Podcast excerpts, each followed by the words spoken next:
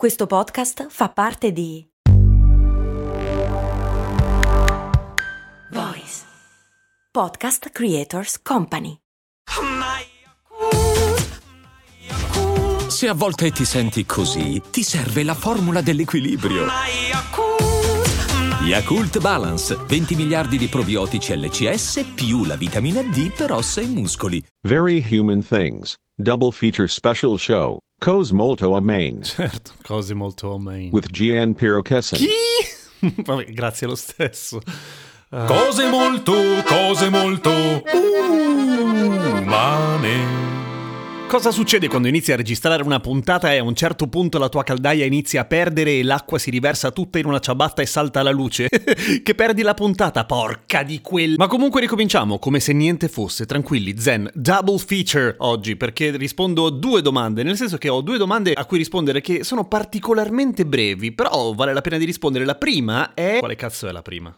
Ah sì, Valeria mi chiede come si fa a creare e imbottigliare l'ossigeno che troviamo nelle bombole. Allora, in realtà creare l'ossigeno è abbastanza una cag... Ah, disco, però dopo. E in realtà creare l'ossigeno è abbastanza una cagata, però c'è da dire che nelle bombole, quelle per fare sub, in genere non è che si mettono lì a creare l'ossigeno da zero. Di solito comprimono l'aria dentro a delle bombole. Come fanno? Eh, non è che comprimono e basta. Ci sono tutta una serie di filtri, naturalmente. Filtri al carbone per togliere l'impurità, filtri un po' più fichi per togliere invece quelli che sono gas che magari non c'entrano in quel momento. Tipo l'argon, è pieno di argon, no, pieno no, però c'è dell'argon nella...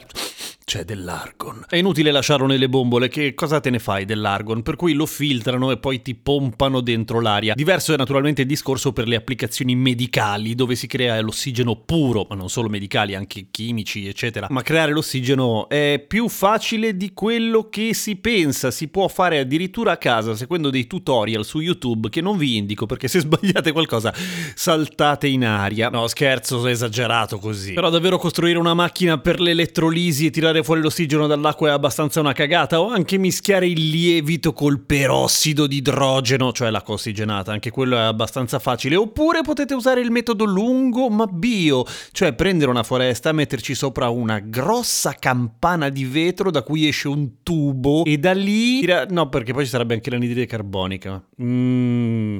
Vabbè, ma questa era una delle domande. Poi c'è l'altra domanda. Perché mangiare il gelato fa venire sete? Chiede Lorenzo. Mangiare il gelato fa venire la sete per una serie di sfighe concomitanti. La prima è che è molto freddo e tu lo mangi quando fa molto caldo. In generale, in generale è così. In generale stai sudando come un verro, maiale, e ti mangi un gelato, per cui parti già disidratato. Poi cioè, ingerisci una roba che è liquida nel momento in cui lo lecchi, perché tu sei caldo se non sei morto, per cui si scioglie, è liquida ed è fresca, per cui uh, super dissetante, ma il tuo corpo a un certo punto dice mm, mi sa che stai cercando di fregarmi, amico mio. La roba che hai ingerito non è dissetante manco per il cazzo, al contrario, c'è dentro tantissimo zucchero e persino un po' di sale, più tutta una serie di altri aromi. E cosa fanno lo zucchero e il sale?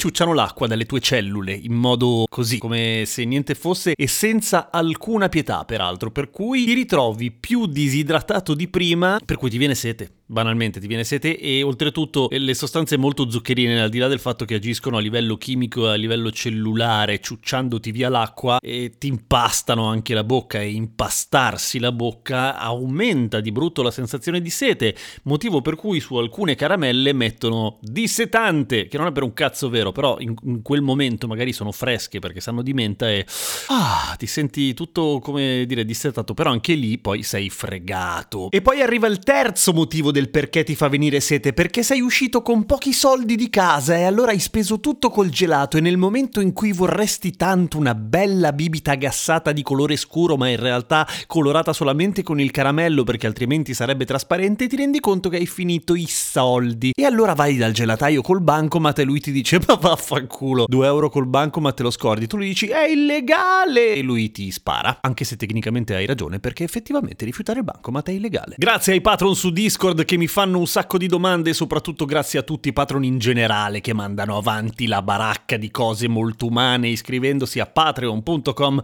slash cose molto umane, e grazie anche a Elisa fra i patron che su Discord mi fa una serie di anche appunti ma aggiunte interessanti alla questione del gelato, ed è un, veramente un pro tip perché lei mi è gelataia. Per esempio mi fa notare che ci sono anche altri ingredienti che contribuiscono alla orrenda e orribile sensazione di sete, come per esempio il fatto che ci sia dentro la farina di carruba che asciuga di brutto. E lei dice: avete mai provato a mangiare una carruba? Sì, io ho provato, ma mi ha schifato così tanto che l'impasto che mi ha lasciato è stato irrilevante rispetto al sapore orrendo. E poi mi dice: guarda che nel gelato non c'è il sale. No, certo, non c'è il sale da cucina, sono stato impreciso, intendevo sale nel senso dei sali minerali, che quelli sì ci sono e anche loro contribuiscono per osmosi a ciucciare tutto l'acqua. A domani con la succitata trasmissione che è Cose Molto Umane. Ridondante, me ne rendo conto, ma è sempre meglio mettere le cose in chiaro.